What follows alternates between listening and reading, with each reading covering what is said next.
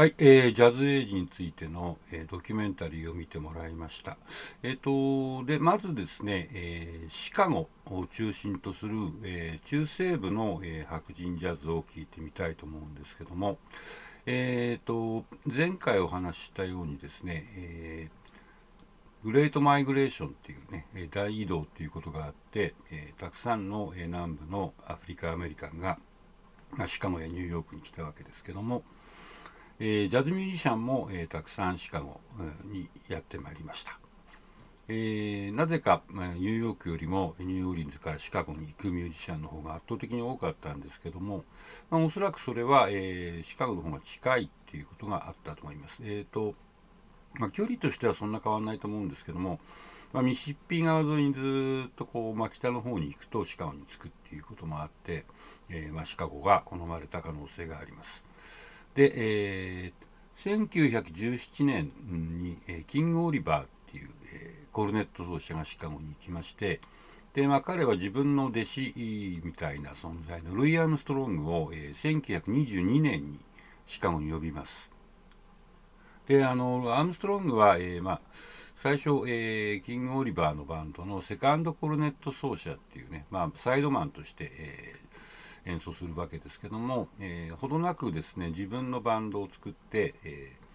ー、ルイン・アームストロングホット5とかルイン・アームストロングホット7っていう、えー、バンドで、えー、たくさんレコーディングをしてですね。でまあ素晴らしい才能を持った人なので、えー、あっという間に注目されて、まあ、全米的に有名になります。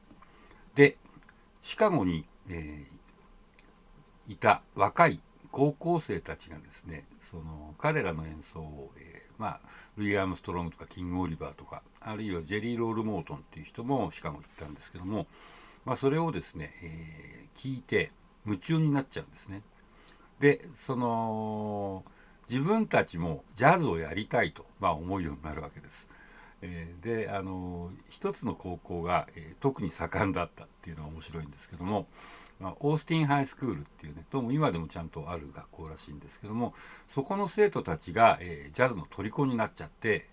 であの、まあ、彼らは高校生なんで、えー、まあ、ジャズクラブみたいなところにあんまり出入りはできないんですけども、まあ、あの外で聴いてたり、えー、であの出てくるところを捕まえてすいませんちょっと僕ジャズやりたいんですけど教えてくださいって言ったりしてですね。もちろんレコードを買ったりしてで、まあ、ジャズを覚えるわけですね。でその演奏を、えー、これから少し聴いてみたいと思うんですけど、まず最初はその彼らのお手本になったルイ・アームストロングのポテトヘッドブルースっていう曲を、えー、聴きましょう。で、まあ、これを聴いてですね、みんなこれはすごいと、えー、俺もやってみたいみたいね、10代の子たちが思ったと。で、みみんな必死でジャズ勉強して、えー、まあ、プロになるわけです。で、2曲目はですね、チャイナボーイって曲なんですけど、これは1929年、多分彼らが最初にジャズ聴いて10年ぐらい後だと思うんですけども、まあ、見事にプロになったそのオースティンハイスクール出身の人たちの演奏です。えっと、中心になっているのはこうバンジョーを弾いているエディ・コンドンっていう人で、まあ、この人はミュージシャンとしては、え割と地味にこうリズムを刻むだけの人なんですけども、まあ、プロデューサーっていうかその人をこう集めてオーガナイズする才能があった人みたいで、まあ、あのオースティンハイスクールのえー、自分の仲間とかまたその仲間を集めて、まあ、バンドを、えー、作ったわけです。でここにあの演奏しているクラリネットの P.B. ラッセルとかドラムのジーン・クルーパって人たちもオースティンハイスクールの出身ですね。でエディあのレッド・ニコルズってここでコルネット吹いてる人そうじゃないんですけど、まあ、彼も同世代でやっぱりそのニューオーリンズのミュージシャンが北部に来たのを聞いてジャズの虜になった人です。でその彼らの仲間の中でおそらく一番才能があったと思われるのがこの3曲目のビックス・バイダーベックっていうコロネット奏者です。で彼はシカゴのちょっとと、えー、離れたところのダベンボートっていうアイオワ州の、えー、都市の出身なんですけどもで、まあ、彼はすごく音感がいい人らしくえー、全然あの譜面読めなかったみたいなんだけどもどんどんジャズを覚えていってでしかもその黒人のスタイルとは違う白人的なっていうのかなすごくこう洗練されたビブラートがかからなくて、えー、優しい音色で、えー、美しいメロディーを吹くっていうようなスタイルを、えー、自分でまあ編み出した人です。でその彼の、え、代表作の「シンギン・ザ・ブルース」を聴きますでここで、え、サックスの音が聞こえると思うんですけどもこのサックスの人はフランキー・トランバウアーっていう人でこの人が吹いてるサックスは、えー、C メロディーサックスっていう、えー、テナーサックスよりも1音音が高いという今あまり使われてませんけども、まあ、ちょうどテナーとアルトの中間のような音色が出る楽器です。でこの2人のコンビっていうのがすごく、えー、て言うんでしょうかね。その黒人的なホットな感じじゃなくて、えー、さらっとした、え叙情的っていうのかなリリカルな感じの演奏を、えー、聴かせています。で、え、4曲目はですねビックス・バイダーベックのピアノの、え、独奏曲です。で彼はピアノもうまかったようで、え、まあ、自分で作った曲を1人で弾いてる録音が数曲だけ残っています。でこの「インナミスト」っていう曲は、え例えばドビュッシーとかラベルとかそういうあのいわゆるインプロシニズムの、えクラシックの作曲家から影響を受けたらしくって、えハーモニーの感じとかあと、えホールトーンスケールを使っているところなんかは1920年代のジャズとしては非常に革新的っていうか新しいサウンドだったと思います。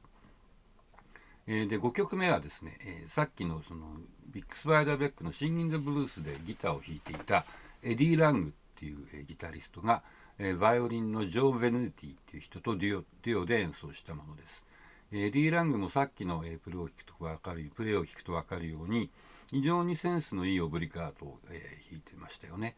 でまあ、彼も、えー、若くして実は30年代の初めに亡くなっちゃうんですけども、えー、今、え、すごく再評価されていてですね例えばジュリアン・ラージっていう、えーと、今30代半ばぐらいになったかな、え、まあ若いジャズギタリストがいるんですけどもジュリアン・ラージが自分のアイドルの一人として、え、このエディ・ラングの名前を挙げていたりします。でここで演奏している曲はさっきの「シンギン・ザ・ブルーズの」えー、パロディみたいなタイトルをつけたんだと思いますけども「ストリンギン・ザ・ブルーズ」っていう、えー、まあ、弦楽器2本でやるブルースという意味だと思います。で次6曲目なんですけども、えー、ホーギー・カーマイケルっていう、まあ、この人は、えまあ、アメリカを代表する作曲家の一人ですね、え例えば「スターダスト」とか「ジョージア・オン・マン・マインド」とか「え Nearness of You」とかえー、非常に有名な曲をたくさん作った、えー、作曲家で、まあ、ピアノを弾いて歌も歌うんですけどもでこのホーギー・カーマイケルっていう人は、えー、ビックス・バイダーベックの、えすごく仲のいい親友だったと言われています。